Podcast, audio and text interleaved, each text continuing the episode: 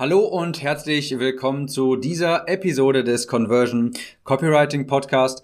Ich bin Tim und möchte heute einmal über das Thema Online-Kurse sprechen und zwar, wie man einen Online-Kurs sinnvoll strukturiert.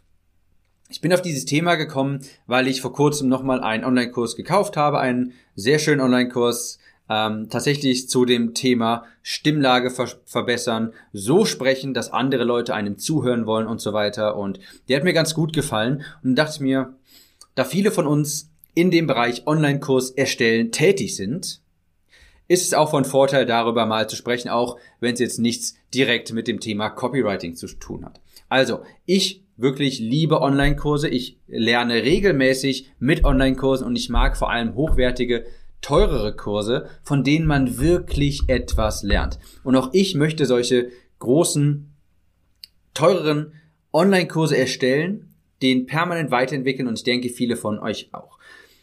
Denn ein guter, wirklich, wirklich guter Online-Kurs, ich rede jetzt nicht von 49 Euro Kursen, die man einmal erstellt, die quasi schon eine Art Ausbildung sind, die weiterempfohlen werden, die, die sind ein wirkliches Businessmodell, auf dem man aufbauen kann ich nehme hier immer als Beispiel Sam Ovens, dem seine Kurse sind eine regelrechte Ausbildung für zu Hause, die man aus dem, vom Internet aus, von überall aus auch lesen, äh, ja, machen kann, durchführen kann. Und genau, deshalb wollte ich einmal über das Thema Online-Kurse und Strukturen von Online-Kursen sprechen.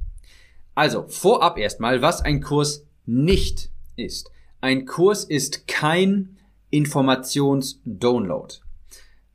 Damit meine ich, das ist nicht einfach nur eine Ansammlung von Wissen. Es ist nicht so, dass du einen Online-Kurs erstellst, in dem du einfach all dein Wissen irgendwie in Module und Lektionen unterbringst und den Lehrenden quasi schon überforderst damit. Das kann wirklich sehr anstrengend sein, wenn du so einen Kurs erstellst, wo du einfach nur dein Wissen vermittelst. Das ist kein schönes Erlebnis und vor allem, es verändert das Leben des Kunden auch nicht.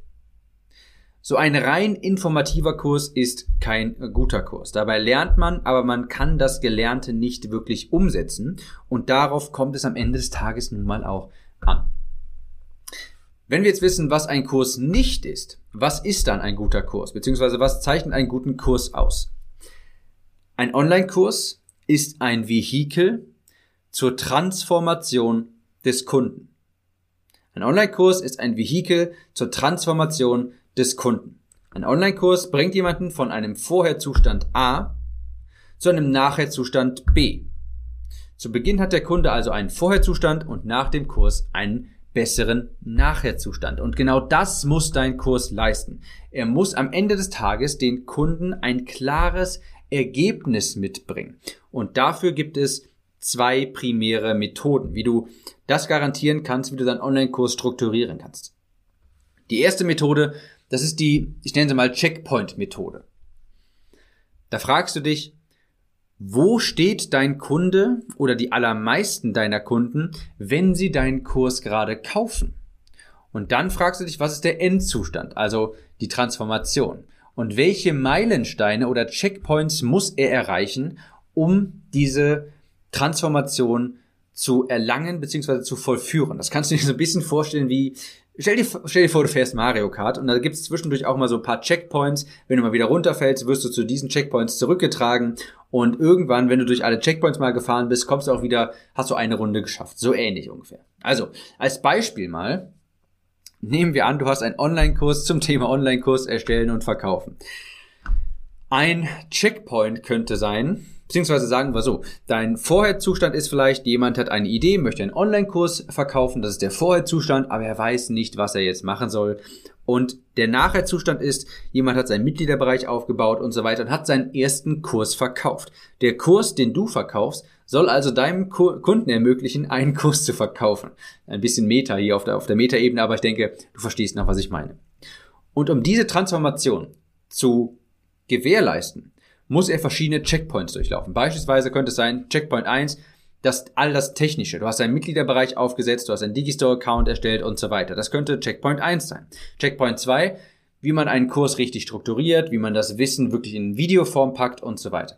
Checkpoint 3, wie man organisch seine ersten Kunden, äh, seine ersten Kurse verkauft und Checkpoint 4, wie du deinen Kurs nachher per Funnel automatisiert über Facebook Ads verkaufst.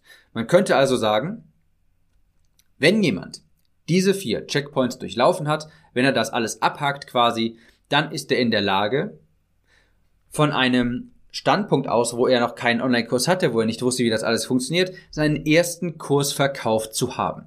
Und wenn du deinen Online-Kurs durch diese Checkpoint-Strategie aufbaust, so strukturierst, dann tust du deinen Kunden einen wesentlich größeren Gefallen damit, weil es natürlich sehr viel wahrscheinlicher ist, dass er auch wirklich das Ziel erreicht. Stattdessen könntest du auch einfach nur dein Wissen über Online-Kurse in einen großen Online-Kurs zusammenpacken und der wüsste gar nicht vielleicht, wie jetzt, was jetzt der nächste Schritt ist und so weiter. Und durch diese Checkpoint-Strategie ist der nächste Schritt immer sehr schön dargelegt. Das ist meine favorisierte Methode und die würde ich dir auch empfehlen, so umzusetzen. Die Checkpoint-Methode.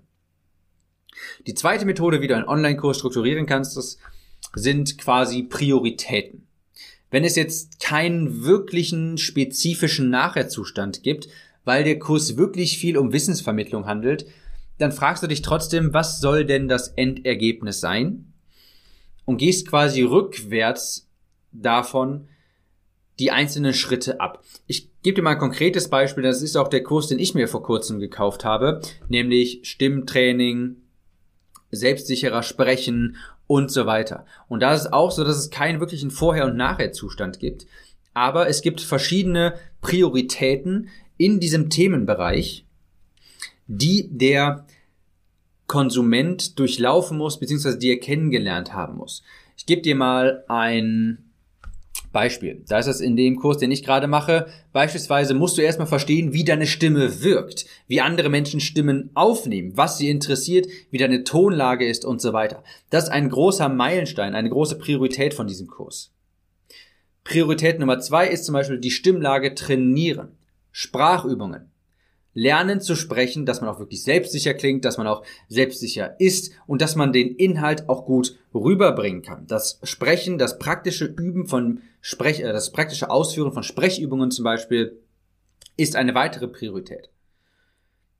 Und eine andere Priorität ist es beispielsweise, zuhören zu lernen. Denn so sagt der Julian Treasure, das ist der Kursersteller, sagt zum Beispiel, es ist extrem wichtig zu realisieren, wie andere Leute dir zuhören. Denn basierend darauf, wie andere zuhören, ob sie dir zuhören, also das beeinflusst auch die Art und Weise, wie du sprichst. Versteht ihr? Es gibt also ein paar Prioritäten quasi, die notwendig sind, die man verstanden haben muss, um das Endziel zu erreichen. Und so kann man einen einen Kurs auch strukturieren, wenn es nicht wirklich einen Vorher-Nachher-Zustand gibt. Durch die, ich nenne sie mal Prioritätenmethode. Diese zwei Methoden eignen sich hervorragend, um einen Online-Kurs zu erstellen. Bitte, bitte tu dir und deinen Studierenden den Gefallen und mache es nicht zu, einem, zu einer reinen Wissensvermittlung. Das führt in den allermeisten Fällen einfach nur zur Überladung und zur Verwirrung. Sonstiges noch, was mir persönlich wichtig ist, wenn ich einen guten, hochpreisigen Online-Kurs konsumiere, dann möchte ich nicht überladen werden mit Content. Mehr ist nicht immer besser, denn zu viel Wissen kann auch paralysieren. Du solltest nur das lehren, was für die Erfüllung der Transformation wirklich notwendig ist und nicht tausend weitere Dinge. Wenn du beispielsweise, gehen wir nochmal zu dem Kurs Beispiel einen Online-Kurs verkaufen, du hast einen Kurs darüber, wie man Online-Kurse verkauft, dann müssen die Leute nicht noch wissen, wie Pinterest funktioniert, wie Facebook funktioniert, wie Google-Werbung funktioniert. Das kann paralysierend wirken, wenn sie nicht wissen, was sie genau machen sollen. Da würde ich dir empfehlen, beschränke dich auf eine Quelle des Traffics und lehre nur Facebook, nur Google oder nur Pinterest. Nicht tausend weitere Dinge. Die Kürze liegt hier, also die Würze liegt wirklich in der Kürze, denn je mehr potenziellen Content du hast, desto längere Zeit können sich die Leute auch damit aufhalten. Denn das muss ja am Ende des Tages immer im Hinterkopf behalten. Dass der Konsument den Online-Kurs durcharbeitet und auch wirklich umsetzt, ist am Ende des Tages das Wichtigste. Und wenn du zu viel Content hast, wird er es einfach nicht umsetzen, weil er nicht weiß, wo er anfangen soll.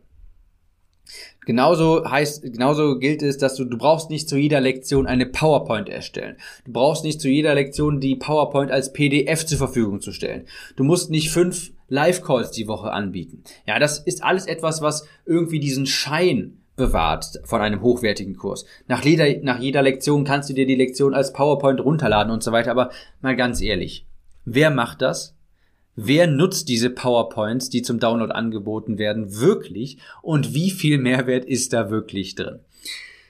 Ich wage jetzt einfach mal zu bezweifeln, dass hier wirklich viele Leute sich die PowerPoint-Präsentation runterladen, mit denen arbeiten, sich die ausdrucken oder sowas. Das glaube ich einfach nicht also vielleicht kann ich mich irren, ich persönlich mag das nicht. Genauso, wenn du einfach zu viel Support und Hilfe anbietest, fünf Live-Calls die Woche oder sowas, denn das ist auch eine wunderbare Möglichkeit für deine Absolventen zu prokrastinieren, wenn du zu viel Content, zu viel Hilfe anbietest, weil sie sich immer denken, ähm, ich weiß nicht, bevor ich anfange, ich gucke lieber noch mal ein paar Live-Calls. Ich melde mich mal für diesen Live-Call an, für diesen Live-Call und dann mache ich noch dieses und jenes und so weiter. Also, verstehe mich nicht falsch ein Live-Call und Support in der Facebook-Gruppe oder irgendwie sowas, das ist wunderbar und das gehört auch dazu und das erwarte ich auch. Aber eben nicht zu viel. Vielleicht einmal die Woche, damit die Leute auch die Zeit haben, das, was sie im Live-Call lernen, umzusetzen.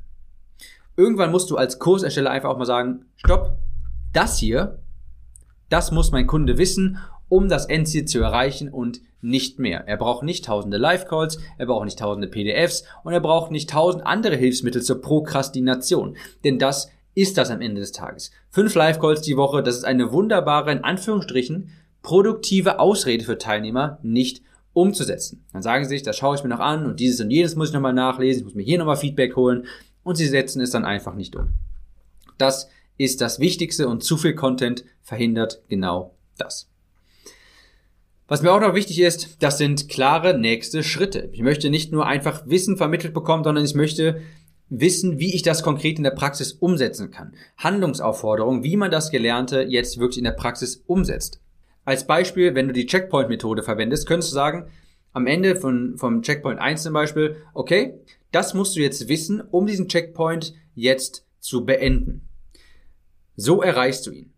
Jetzt. Nächster Schritt. Digistore-Konto anlegen, diese und jede Mitgliedersoftware einrichten und so weiter. Das hilft den Kursteilnehmern wirklich wunderbar, wenn du sie so ein wenig an die Hand nimmst. Das ist eine sehr gute Methode, um sie auch wirklich ins Handeln und Umsetzen zu bringen. Sei einfach, beziehungsweise gib ihnen einfach klare Anweisungen, was als nächstes passieren muss, damit sie eben nicht diese Entscheidung selbst machen müssen. Denn wenn sie die selbst machen müssen, passiert häufig gar nichts. Okay, Fazit, Abschluss. Kurse sind kein Informationsdownload, sondern sind ein Vehikel zur Transformation. Kurse ermöglichen eine Transformation von Punkt A zu Punkt B. Und Kundenresultate sollten deine höchste Priorität sein. Und das erreichst du nicht, indem du möglichst viel Content anbietest, möglichst viele PDFs erstellst, möglichst viele tolle Intros machst, hochpolierte Videos hast oder sowas. Nein. Das erreichst du, indem du das vermittelst, was vermittelt werden muss und nicht mehr und nicht weniger. Und ganz wichtig, das ist für mich immer eine große Hilfe, wenn genau gesagt wird, okay, das ist jetzt der Checkpoint 1 quasi, den hast du, den erreichst du, wenn du jetzt als nächstes dein Digistore-Konto erstellst, die Mitgliedersoftware runterlädst, den Mitgliederbereich so ein, ein, einrichtest, wie in dem Video gezeigt und so weiter. Das ist angenehm und sorgt auch für die höchste Umsetzungsrate, wenn du eine, eine gewisse Schritt-für-Schritt-Anleitung an die Hand gibst und wenn du die Leute so ein wenig an die Hand nimmst. Ich hoffe, die Episode hat dir gefallen. Ich finde Online-Kurse unfassbar wertvoll und lerne sehr, sehr gerne damit und freue mich umso mehr, wenn es mehr gute, qualitative, hochwertige Online-Kurse auf dem Markt gibt, für die man auch gerne vierstellige Summen bezahlt. Falls dir die Episode gefallen hat, gib mir eine Bewertung auf iTunes und wir hören uns in der nächsten wieder. Ciao, Tim.